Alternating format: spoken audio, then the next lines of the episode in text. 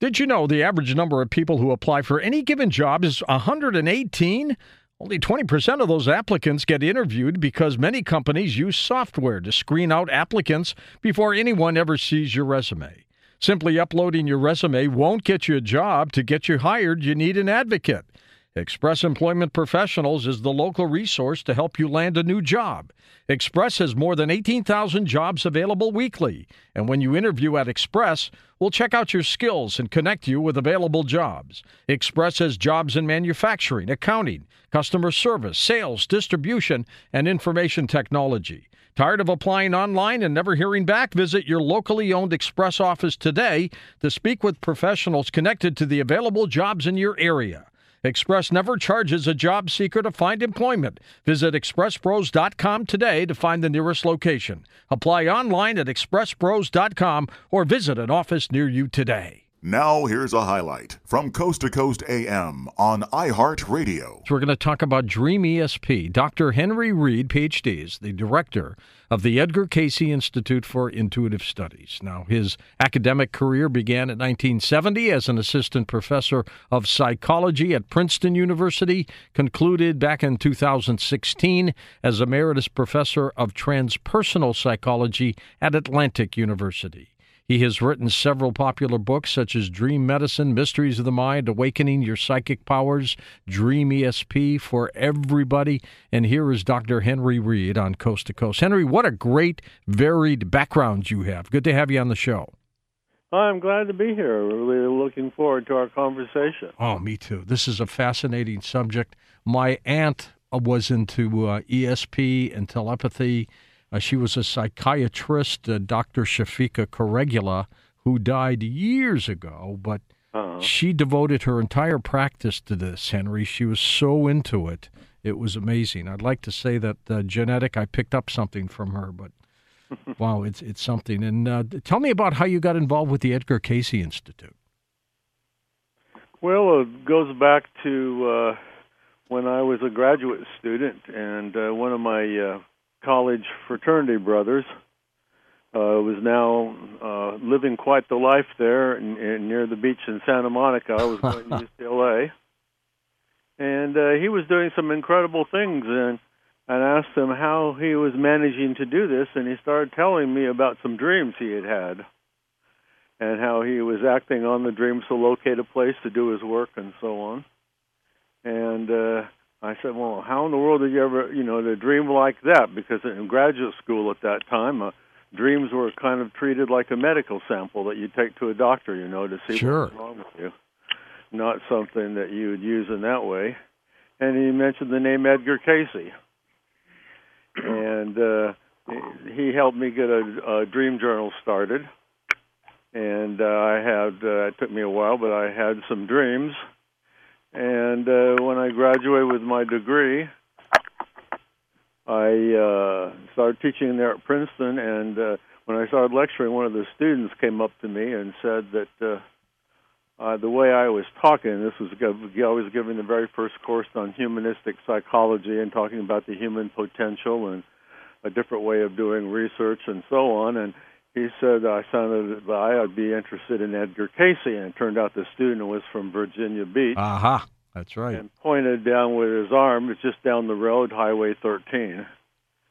And then, uh, oh, it was about a year later. I was at the Menninger's clinic. They had a Council Grove conference clinic there. I remember that was the time Rolling Thunder came out for the very first time and spoke and I was describing the trouble I was getting into at Princeton because of the research that I was doing and uh, the way that I was interacting with the students as equals when we were having dialogue and so on. And that was really the time of all the deception and whatnot that was going on in the lab studies and whatnot. And the fellow said that uh, his granddad had. Uh, always been encouraging the research, kind of like what I was talking about. Mm-hmm. I asked him who his granddad was, and it was Edgar Cayce. I was talking to Charles Thomas Cayce. That's fantastic. This was back in I don't know seventy two or what something like that. Synergy at its best, isn't it? Right. Uh huh. And so he invited me down to Virginia Beach uh, to come and see, you know, if we could maybe get some research going and I went down there, and the first night that I was there. I slept at his ranch there at the beach. Sort of reminded me a little bit. I was from Southern California, and New Jersey just was not, uh, you know, something that I was felt, you know, simpatico with. And uh, and I had this incredible dream about a uh, this research dance, which has started this whole thing. It's taken me now 40 years, and I have something now I think to offer that was implied in that dream offered to our listeners out there. Dreams are powerful, as you know, Henry. I mean, they really are. Now, what do you mean by Dream ESP for everybody, which is the name of your book? Well, um, what I mean by Dream ESP, so I described the thing. What I'm offering out there is folks uh, is a chance to participate in Dream ESP. I want to send them the instructions. They can do their own Dream ESP experiment and uh, just I was send them this this new book on Dream ESP. And what happens is you learn that when a group of people agree to dream for the undisclosed prob- the problem of somebody in distress, they surprise themselves that they can actually remember the dream, and the dreams together collectively bring out commonalities that point to the person's problem and things that could be done about it and we've had been doing this for over 40 years now. But I've got to the point now where I used to do it face to face. The last year or so, I've been discovering that this this phenomenon can be uh, achieved online or through emails. Oh, that's Anybody amazing. Now that's capable of sending out emails. I've got all the instructions ready to send to anybody that wants them. Can successfully replicate this and have a Dream ESP experience, as well as help somebody and discover, you know, that without having to have any professionals involved, they can help one another with their dreams, which is, uh, as far as I know, unprecedented. Are you a believer? I'm sure you are at this point, Henry, that in your dream state, you can do all kinds of things. Well, you, you use the verb do. I'd say in dreams, I think you're capable of experiencing most anything. Aha. All right, in in your dream state with Dream ESP, extrasensory perception, of course, uh, a lot of people when they're not in their dream state try to practice this. Some are successful, some are not. In your dream state, when you do it, is it different than in your waking state? Well, it would seem like it from a recorded history that uh, these ex- the experiences that happen in the dream state seem to suggest that when we're asleep and in the dream state, our consciousness is much expanded. I would say that, uh, and it seems like a lot of dream work these days is really is trying to learn how to empathize with that dreamer who, in that state, has an incredible type of consciousness that uh, tells stories that you remember stories and stuff. How would you use your dreams, your dream ESP? How would you use it for your for your own life? Well, the uh, that's the thing is that uh, the uh, you get you can get together with your friends, or you heard that somebody is is in a little bit of a difficulty, and you get together and you dream for that person. How we've been doing it online, to describe it, is we let it known, be known what the schedule is. Uh, online, it takes about a week of, of exchanging emails, face to face you meet and then meet another time and share the dreams. But online, what we do is we give the date. We can take maybe seven to eight dreamers. This is not a, a commercial operation. Mm-hmm. It's just something we're trying to perfect this this method of it's kind of a populist approach to dream work and trying to give it away to show people here for the first time ever here's something you don't have to know anything about dream psychology but you can do something practical with dreams. You can help somebody, and you actually learn that you had skills that you weren't aware of. You know, it's kind of the role of altruism.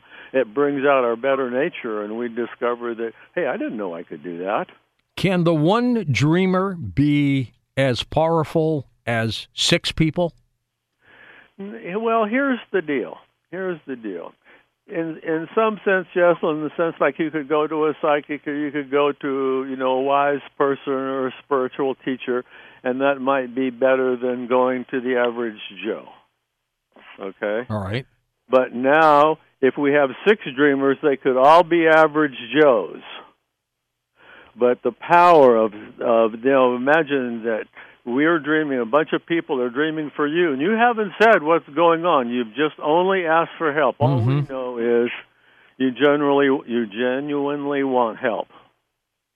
And this is the whole thing. It's a it's about what makes this so powerful is i'm giving the people a good reason to dream and a good reason to demonstrate esp not just to pat themselves on the shoulder see what i could do but to make that connection and be helpful, you like your heart goes out to that person, you make that connection, and this dream comes about as a result. But why? Why so would these six people show up with these dreams?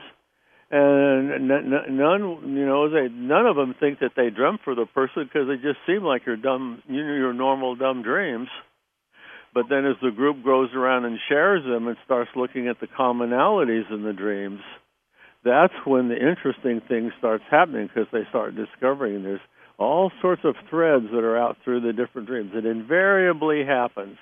But what if that one person is so powerful in their dream state that they just outshine the other six? Is that possible?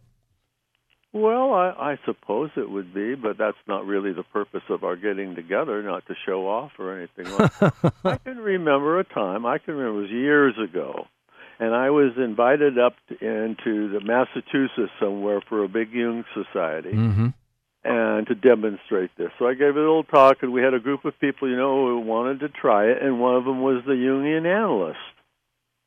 And so we had somebody. Uh, we get you got two or three volunteers who have something pressing, something real going on in their life. Don't tell us what it is.